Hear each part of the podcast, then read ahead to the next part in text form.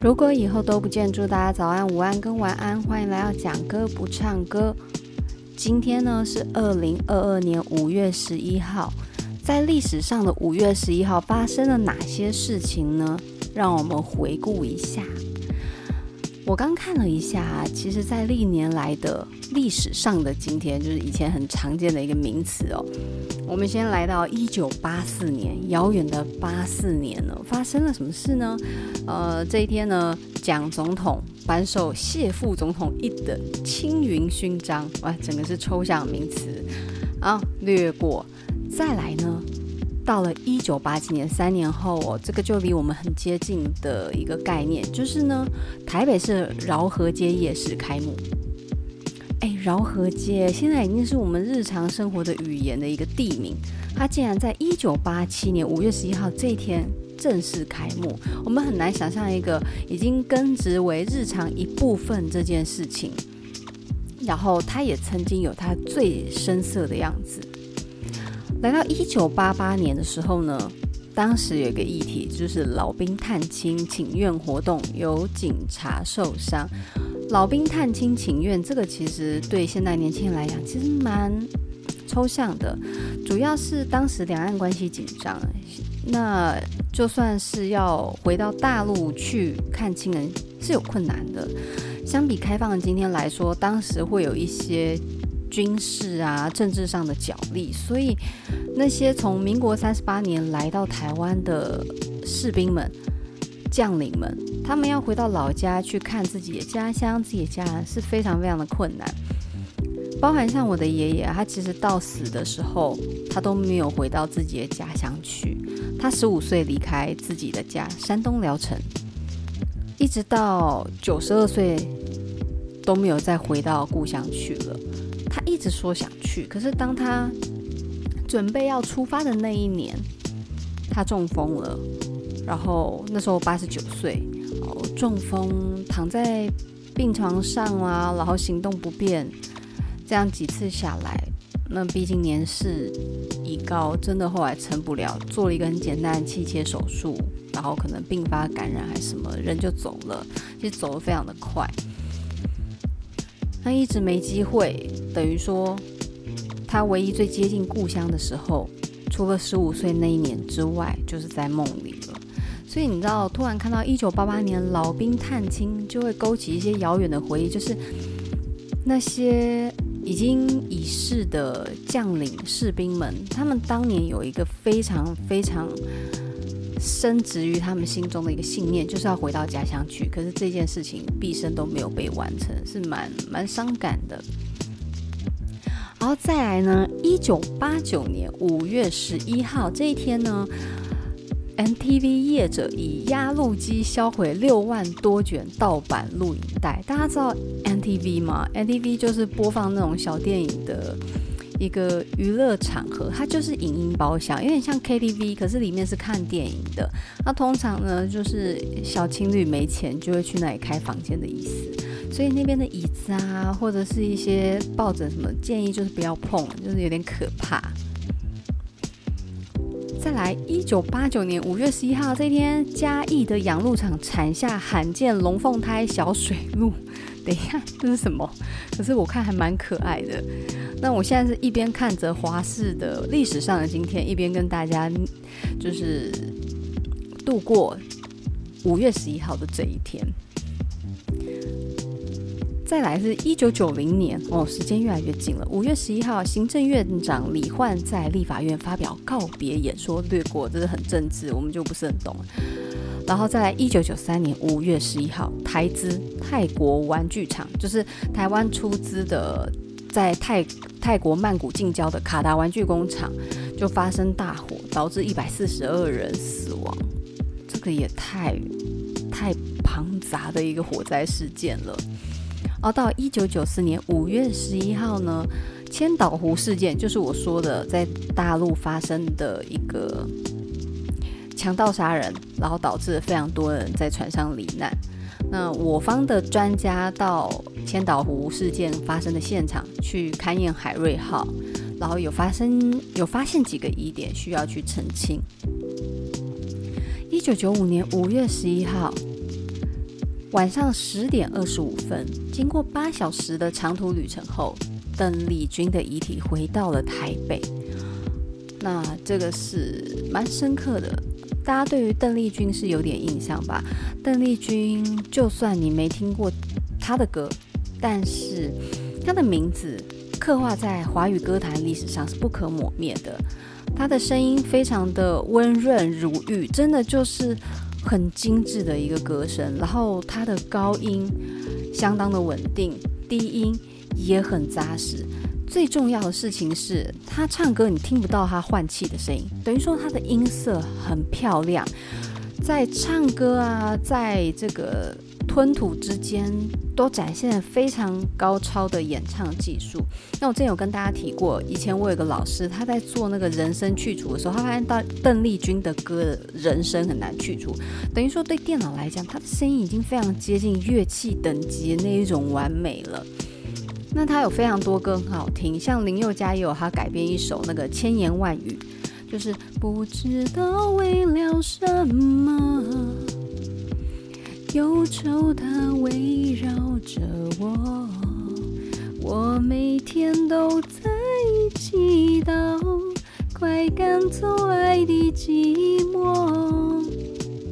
啊，这是他的其中一首，然后林宥嘉把它改编成就是千言万语，后面还有再接现代的延伸版。那像月亮代表我的心啊，陶喆就改成月亮代表谁的心？哇，那一首为什么陶喆我忍了那么久都还不介绍？是因为他有几张专辑的歌都太太赞了，就是整张专辑都很精彩，精彩到我觉得不行，我现在不能零碎介绍他，我必须要等到每周三的专辑。专辑专题，我才能去好好把整张专辑诠释完，所以就一直在忍耐。我今天中午的时候，原本又想听一些恐怖的那种节目，因为我最近迷上玩 podcast，然后去找类似的节目在那边听。而且我自己做音乐节目的 podcast，可我自己却不太常听这一类型，我都在听犯罪节目，就 true crime，我就超爱听。但是今天就突然心血来潮，觉得哎，五月十一号好像。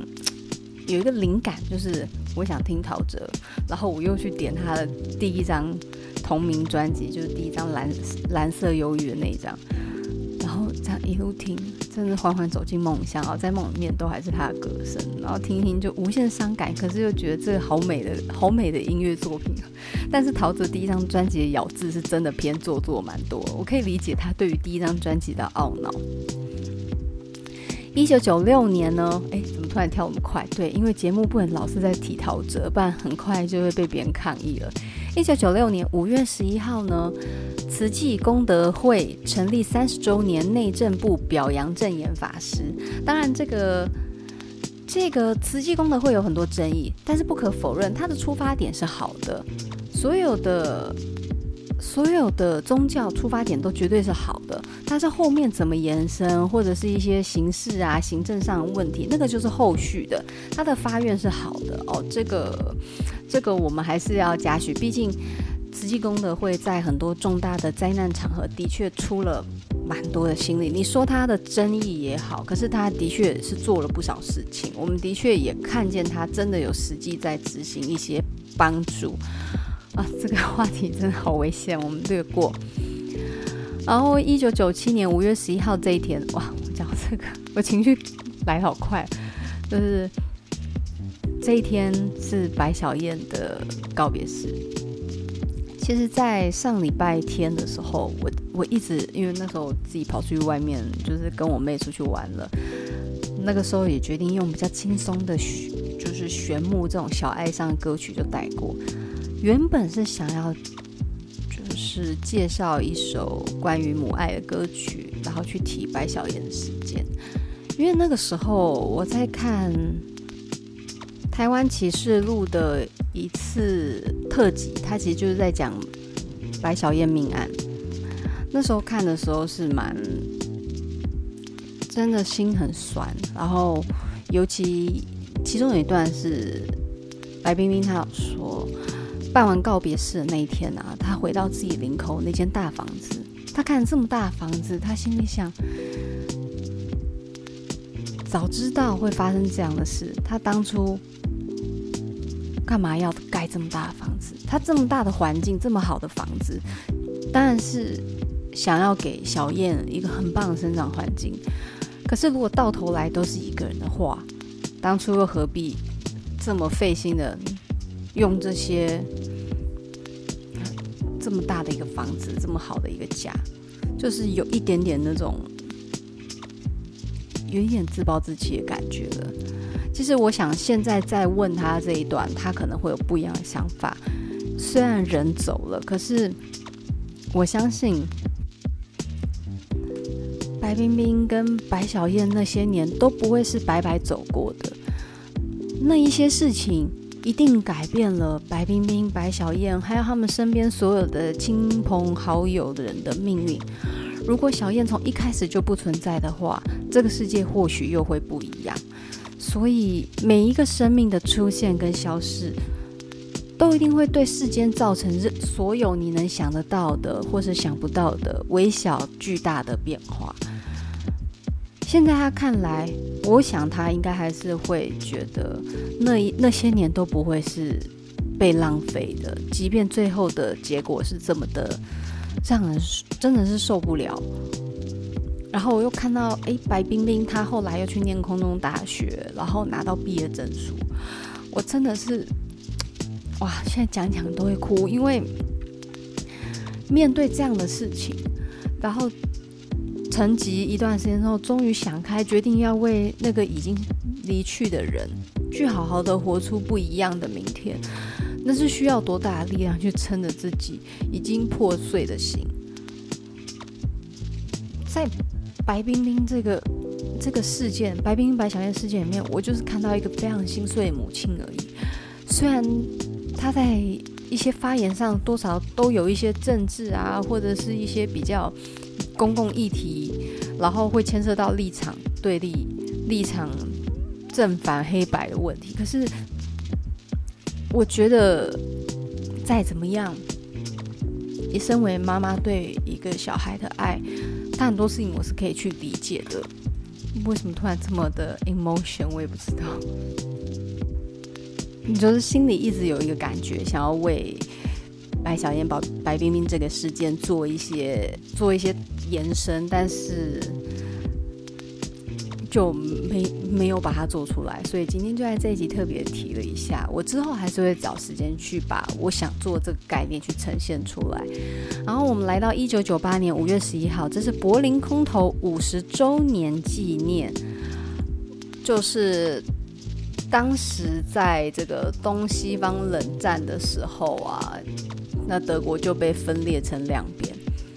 其实我觉得，吼，世界上有很多的纷争都是从美国开始的，包含像中东地区啦，然后现在是俄罗斯、乌克兰，就是。我觉得美国看起来好像是救难小英雄，但是往往它就是引起事端的最重要源头。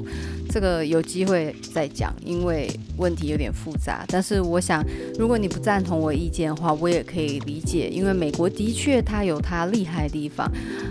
然后我我也希望就是大家可以理解我会说这样的言论的原因。美国它有时候在一些 手法上面真的太。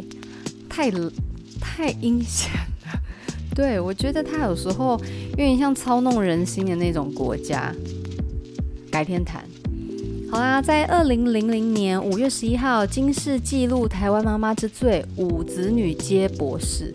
在这个二十二年前，五个小孩都念到博士，真的蛮了不起的，因为博士真的念起来非常非常困难。然后念完之后，出路又是怎么样的，就更更无解了。不知道听众有没有是博士毕业？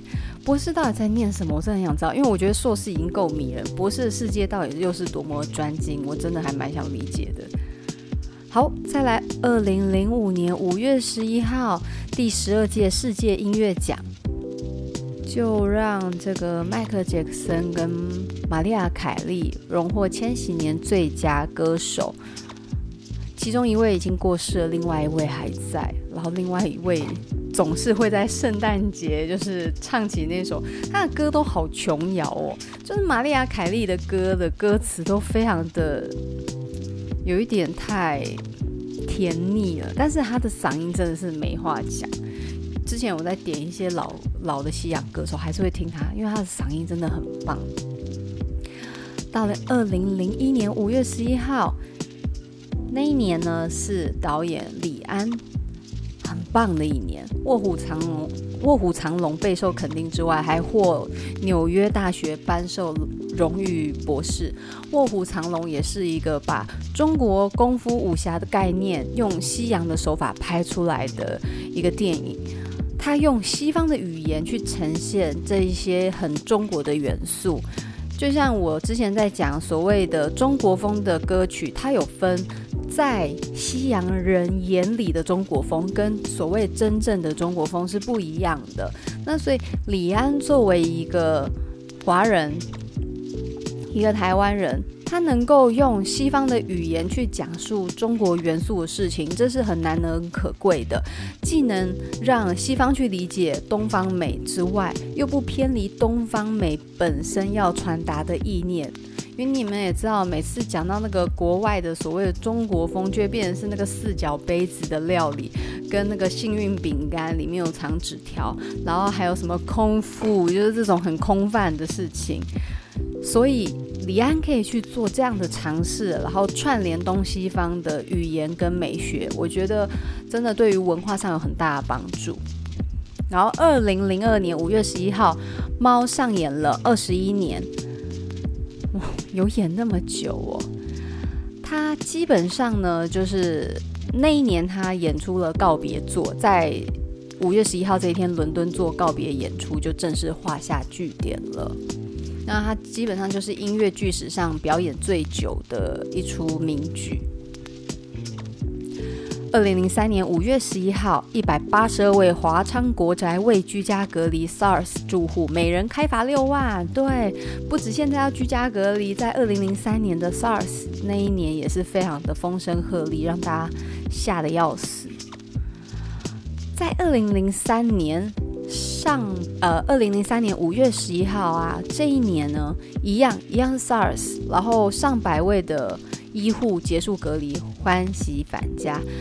那个时候，你看，呃，将近二十年前，就是十九年前，当时是医护人员作为第一线，挡住了所有的病毒跟灾难苦难。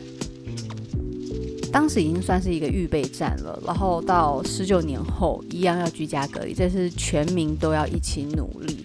但是我觉得这有些议题。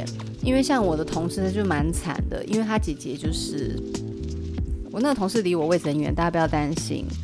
然后他姐姐有轻症，那同住家人没有办法一起被狂列嘛，因为同住家人是阴性，那就变成是说。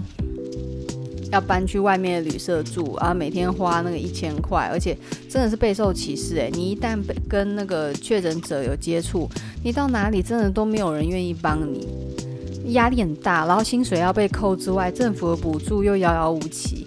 你说快筛阳性，可是所谓的补助是要 PCR，PCR 作为阳性才算数嘛？但是他请假是从快筛阳性那天就开始请啊。那请到这个结束之后，那个时间断差，其实前面几天，你从快筛阳性到 PCR 阴阳性这段时间有三四天的时间差，这三四天的的薪水差要谁来补？没得补，没得申请，所以才说，实在是很，我觉得真的要流感化，不然大家的日子没有办法过下去，欸，那接下来呢？这几年我就往后，从二零零三年以后，我觉得几乎全部都是政治新闻，然后蛮无聊的。有啦，终于有看到一个二零零六年五月十一号，台湾高中生击败欧美钢琴家夺得冠军，在这个意大利参加青年音乐家国际大赛拿下冠军，真的是替台湾站上国际舞台。好啦，那我觉得我大概就讲到这里，不然大家真的听到会睡着。那为什么今天要特别讲各个年份的五月十一号呢？因为今天呢是一个很重要的日子，什么样的日子？对。艾了，我今天生日，非常的开心，就是祝我生日快乐。所以我特别把历史上的五月十一号比较重要的事情都把它叫出来讲一讲，然后跟大家分析、分享一下这一些历史上的今天发生了哪些事情。而且很巧妙，就是刚好我想介绍。白小燕的事情，可是一直没有机会啊，就刚好借今天小小抒发一下我对于白冰冰、白小燕这件事情的一个感慨，然后真的是非常欣赏白冰冰，她以一个非常坚强的状态跟能量，继续在这个世界上为了她女儿活下去。那五月十一号到底是什么样的一天呢？除了刚才我们从历史上今天去回顾之外，五月十一号这一天其实也出了蛮多的有趣的人。那我们不讲多，我们就讲其中一个最特别的人。这个人是谁呢？这个人呢叫做萨尔瓦多·达利，出生在一九零四年。萨尔瓦多·达利，他是一个非常有名的超现实主义。什么叫超现实呢？基于现实的这个标准线上面，另外的去探讨超过现实层面的事情，也就是精神。相较于所有的画作在描述肉体、现实、眼睛所见所闻。超现实就是去描述所谓的潜意识、心灵、梦境、精神那些难以捕捉的事物，这就是超现实所在琢磨的主题。那最重要的是，超现实主义这种画派，他更喜欢把那些现实以外的事情跟现实做一个很巧妙的结合，借由这个结合，让你觉得虚实难辨。让你觉得那些抽象的东西离你其实非常的近。那这种超现实主义是一个很强烈的语言，基本上你看过他们的画，你都会留下很深刻、很深刻的印象。那尤其呢，像萨尔瓦多·达利就是一个其中的佼佼者。为什么会这样说呢？如果你们有看过一些世界名画或音乐课本、美术课本，其实都有讲过，有一幅画叫做《记忆的永恒》。那那幅画里面呢，最让人记得的就是那些流动的时钟，那些时钟就像液体的状态，垂挂在树枝上，然后呢，瘫倒在桌子的侧边，还有呢，躺在流淌在一个像马形状的一个不知名的物件。这幅画的背景呢，是里加特港湾，所以是一个船舶停靠的地方。它是在西班牙的里加特港，在大海的深处呢，右侧有一个沿沿岸。那到底是不是呢？超现实它并不会很清楚地告诉你。而且这幅画它在背后天空所展现的颜色呢，是相当的魔幻又写实，有点像是那种蓝蓝黄黄绿绿的颜色。像黎明的黄灿灿，又像晚霞的蓝绿氤氲的暧昧颜色。这幅画它充满了时间，但是这些时间的概念是非常的不同以往的。以前我们在描绘时间上，它就是纯粹的一个时钟，可是这里它借由呢好几只的怀表、钟表去呈现。我们生命里回忆、记忆的所有片段，它都不会是一个固定的样子。那当然，这是我的解读了。有些时间的记忆，它挂在挂在树枝上，摇摇欲坠，几乎要让你发狂似的那个状态。那有些时间呢，它就像那个好像死去的马皮马革一样。跟着一起腐败而衰亡。那有的时间呢，它仿佛还历历在目，充满了当时的色泽，就挂在离你最近的咫尺之间。还有的记忆片段哦，它饱满着所有你最美好的感觉，甜美到连蚂蚁都爬上了你的这个回忆里面。哦，这是我的想法，但是每个人解读都不一样。这是我对于这幅画的感觉。然后在这些时钟背后的背景，有它生长的港湾，然后也有一个仿如沙漠的地点。也有的，就是像在我们人间常见的生活里面的一个平台桌子，这些记忆，这些回忆，他用不同的姿态展现在这幅画上面。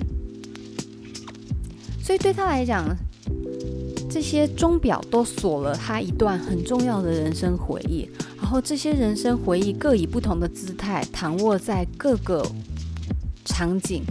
各个平台上面，除了他的画作是这么的充满个人风格之外，他本身在外形上面也有非常明显的一个特质。他喜欢挂着两撇非常有角度而翘的胡子，然后总是梳着很整齐的油头，穿着他的西装，这已经成为他一个风格。那我记得我有讲过，所谓的风格就是重复，重复就是风格。你要塑造出一个人的风格，你就势必得重复。就像贾伯斯他的黑毛衣加上牛仔裤一样，那就是他的风格。那像我自己在上班的时候，就超级爱穿全黑的衣服，因为我觉得建立风格是一件很重要的事情。你每天的生活态度，你每天生活的样子。都会取决于你怎么经营你这个人的品牌。你把自己当成品牌在经营，你就会想要去为自己打理服装啊、外形啊，或者是讲话的样子啊、脾气，这都是品牌的一部分的价值。那萨尔瓦多·达利他在这个所谓的整体形象上，也营造了很多属于他自己的强烈的声音。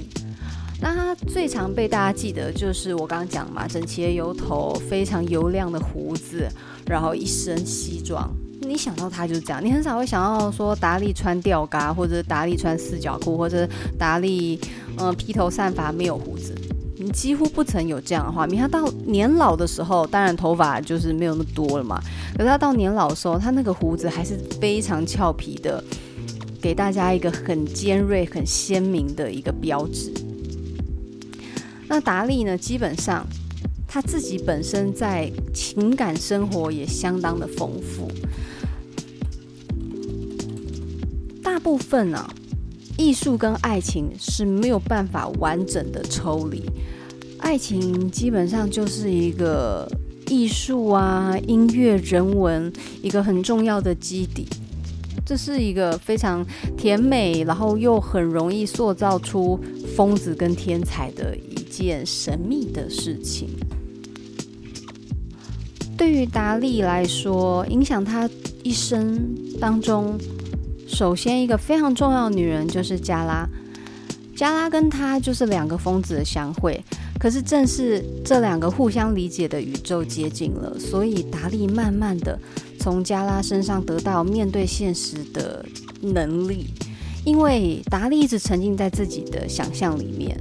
那借由另外一个疯子跟他的互动跟感应，他慢慢的可以去回到现实世界，在荒诞的想象里面正常且安全的活着。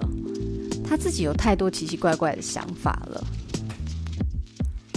而这两个人相爱，然后并且一起携手到老，真的除了就是两个人频率接近之外，也能互相理解。那也就是这样，达利的作品被充分的能够在他的想象世界里面延伸。他的婚姻生活并没有妨碍到他的创作，然后这也是他作品里面很迷人的原因。你在他的很多作品里面都会看到一个相同的女性印象，女性。意象，而这个意意象呢，就会深深的抓住你眼球的目光哦。比如说他在描写一些希腊神话的作品里面。他有一幅叫《原子的丽达》，其实在讲的就是宙斯变成天鹅去勾引那个美女丽达的一个故事。除了这个作品之外，他其他画作上那个女性的意象真的是都，你可以感觉出来，她其实就是以加拉为原型，在表现她要表现的主题。等于说，如果没有加拉的存在，她很难去完成她所有的创作。那这是在艺术艺术界里面都可以去同意的。没有加拉就没有达利。那两个人呢，互相成就了关于达利的超现实美学。不过严格来讲啊，达利其实是一个双性恋。他曾经深深的爱上一个男人，可是迫于现实无奈的压力。他最后还是离开了这个男人，还好呢，老天爷可能是怜惜他的才华吧，就让他遇到后面的太太加拉。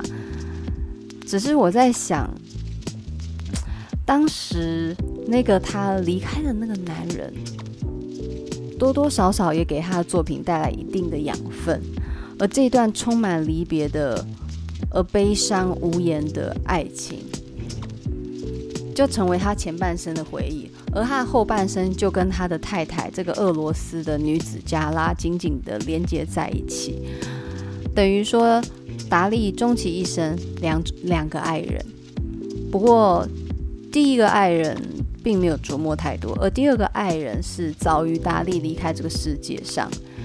那基本上当加拉离开人世的时候，达利的创作就失去了很多的动力，然后慢慢的。七年后，在枯竭的灵感跟心碎里面，他就死于呼吸并发症。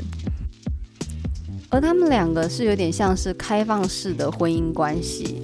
我想，就是这些奇奇怪怪的事情，让这两个人结合起来是这么的愉快，然后又这么的充满丰富的艺术色彩。我觉得，在这个感情关系里面啊，其实。让达利能够源源不断创作，还有一个原因就是他们两个若即若离、既放又收的那个感情关系。他面对爱情的课题，其实是永远没有办法有一个正确解答，所以情歌可以这么源源不断的产生，然后每一首情歌都有它动人的原因。那今天呢，我们要讲的这首歌呢，一样是张学友不后悔专辑里面的一首。比较少有人去特别提到他的情歌，这首情歌我当时听到的时候就很喜欢，可是那时候我很小，那时候才国小吧，所以我也不知道怎么去得到这首歌资讯，我就只知道爸爸放过这张专辑，里面有一首歌好浪漫，我好喜欢。那一直到很大之后才发现，原来这首歌就是张学友的《别提你的心》。那老规矩呢，本人的音域真的蛮窄的，所以一样前面要降哎升 key 了，这降 key 真的喉咙就压到唱不出声音来了。好啦，开头试着把你捧在手心，然而你却流着泪再也不领情，像一朵蒲公英宁愿散尽，也不愿成全在我的怀里，我留不住你。这段歌词啊，仔细温存，然后去审视它，就会发现真的写得好浪漫哦。试着把你捧在手心，然而你却流着泪再也不领情。不知道大家有没有遇过一种感情关系，是你越想宝贝他，而他就离你越来越远。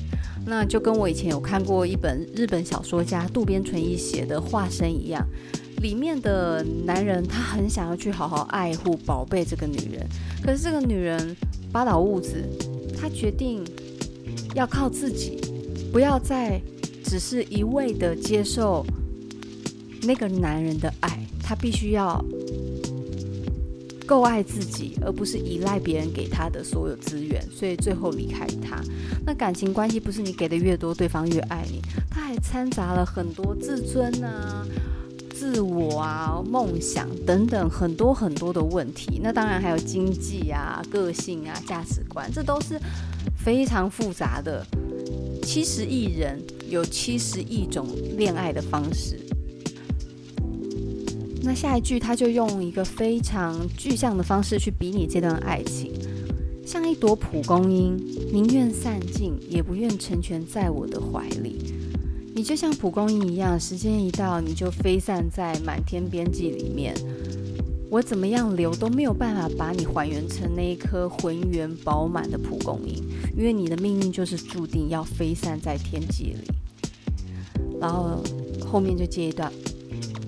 我留不住你，我留不住你，总是等到夜色慢慢靠近，才愿意释放心中全部的感情，翻出所有回忆，塞进心里。而你的过去，现在我还不敢想起，不能忘记。如果说你的幸福断送在我手里，我的痛苦怎么会比你的轻？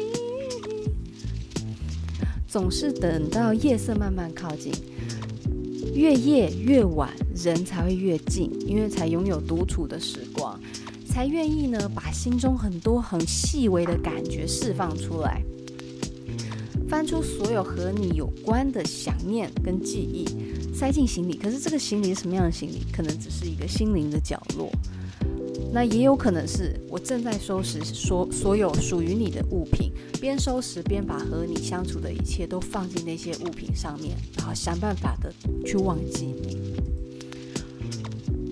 和你的过去，现在我还不敢想起，但是呢，不想起代表忘记吗？不，我不会忘记的，这是不能忘的，可是我还不能去想它。如果说你的幸福断送在我手里，你对于未来的一些规划跟想法，还有美好的愿景，都已经破灭，因为和我的分离。如果这是因为这些原因而造成你认为你的幸福是缺损、是缺憾的，那你想想我呢？我会比你快乐吗？然后接下来副歌降 key。哦，算了吧，别再提你的心，只要曾经快乐，我也就可以不留痕迹忘了我自己。Love is only a memory。那副歌就是哦，算了吧。不要再提你的想法、你的心意了。现在你在想什么？我已经不想要再去澄清它了。只要我们两个在一起，然后曾经拥有那么多美好的记忆，那我也就甘心了。甘心的怎么样呢？不留痕迹，忘了我自己内心所有的遗憾。Love is only a memory。这句话呢？它就作为一个总结，怎么样的总结呢？把爱都留在记忆里吧。当我还想爱，还想念你，还想念你所有温柔的时候，我就去翻检我的记忆吧。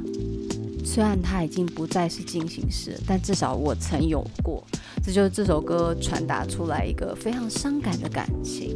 你不要听我唱，去听张学友唱的，他真的感染超强的。然后里面有很多的飙高音啊、尾音啊、假音啊，一些哼哼唱唱，那个都不是在我的 podcast 可以听到的。你们一定要去听原汁原味张学友的版本。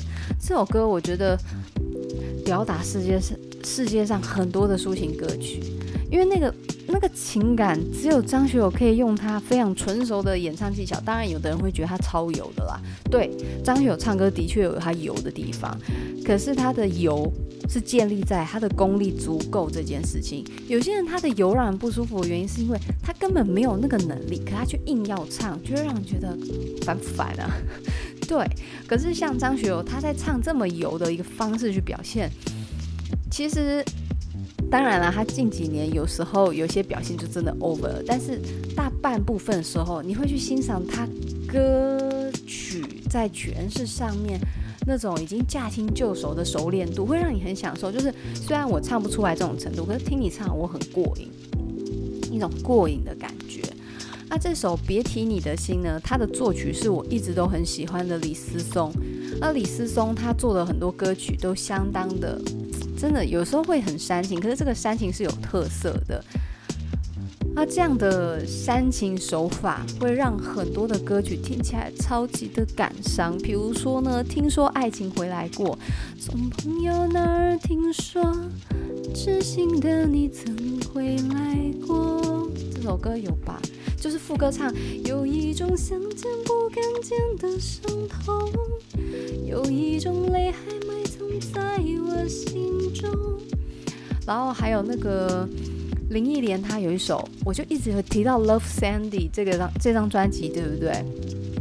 因为它里面真的很多歌好好听，李宗盛啊、李思松、李伟松都有作曲，然后贡献他们的灵感跟创作才华。他那首《不爱的理由》，有空去听，他只唱开头：我的心里曾有个梦，难圆的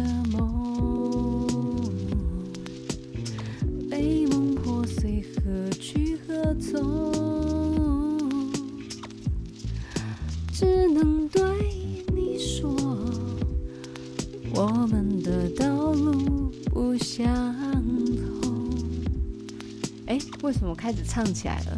对，我每次就是后面介绍到其他歌，我觉得唱得非常的开心，难得嘛。因为有时候每一首歌我不见得有那个心情可以去介绍它，所以就刚好趁着机会。好像什么孙燕姿的《开始懂了》。也是他作曲的，哎，你也想看，他几乎都是在为一线歌手创作，比如说孙燕姿的《我不难过》，还有叶倩文的《爱的可能》，蔡依林的《柠檬草的味道》，温岚的《爱回温》，你说这是不是真的？还有像蔡健雅的《深信不疑》，蔡依林的《最终话》，就真的是多到爆。然后像孙燕姿的《我怀念的》，林宥嘉早开的晚霞，就是真的是讲不完，他是超强，他真的超强超强的。所以只要看到作曲有李伟松、李思松的歌曲，如果你第一耳听了感觉不太多的话，给他二三次的机会，他们在作曲作。做作品的时候，都会有一个痛点慢慢被放大，然后如果你刚好有相对应的感情去对应他们做的曲子，就会很痛快、很舒服，甚至会哭出来。我觉得啦，我自己的认为是这样。那今天呢，真的也是还好，今天总算挤出时间来录，不然我又要延后一天了。其实我真的很不喜欢延到礼拜四的感觉，还是尽量希望可以在承诺的时间去替大家讲解每一首很精彩的歌曲。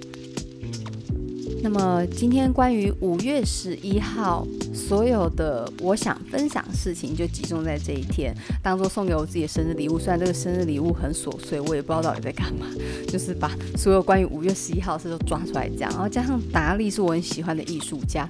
不过有点鬼扯的事情，就是之前有买票买那个木下跟达利联合展览的门票，结果后来看了木下，接着因为疫情啊，还有要北上不方便的关系，结果达利的展览也没去，就这样一直过期，一直到过期了，因为他四月三十就台北就停止展览，所以那张票就是嗯报废了。我嘛不知道有什么安内，但还好就是有看到木下，但是我觉得木下的展览好商业哦。就是我，我觉得他木下展览整体是很破碎的。当然，他有他用心的地方，很多背板介绍，可是缺乏整体性啦，有点像是木下的生平回顾的感觉。其实更倾向于是主题式的陈列。不过每一次的策展其实都有一定的难度，并不是我们这些外人看就可以理解的。那只是觉得略显可惜。那达利的展览我就没有机会去看了。如果大家有看过的话，也欢迎跟我分享一下，我是不是错过了什么重要的事情。然后下半年度的话，就是有一个艺术家，就是克林姆的画 case 的那个画家，会做，就是台湾有办一个展览，帮他做一些那种有点跟数位媒体结合的情境式的艺术展览，不知道好还不好，但是总之还是会去看看，毕竟克林姆是一个我很喜欢的画家之一。嗯，对于音乐我很有兴趣之外，对于艺术我也超级有兴趣的，所以在我的 podcast 里面会听到我真的是瞎扯，就什么都碰一点点，什么都不懂。那今天就先这样喽，我们下次见，拜拜。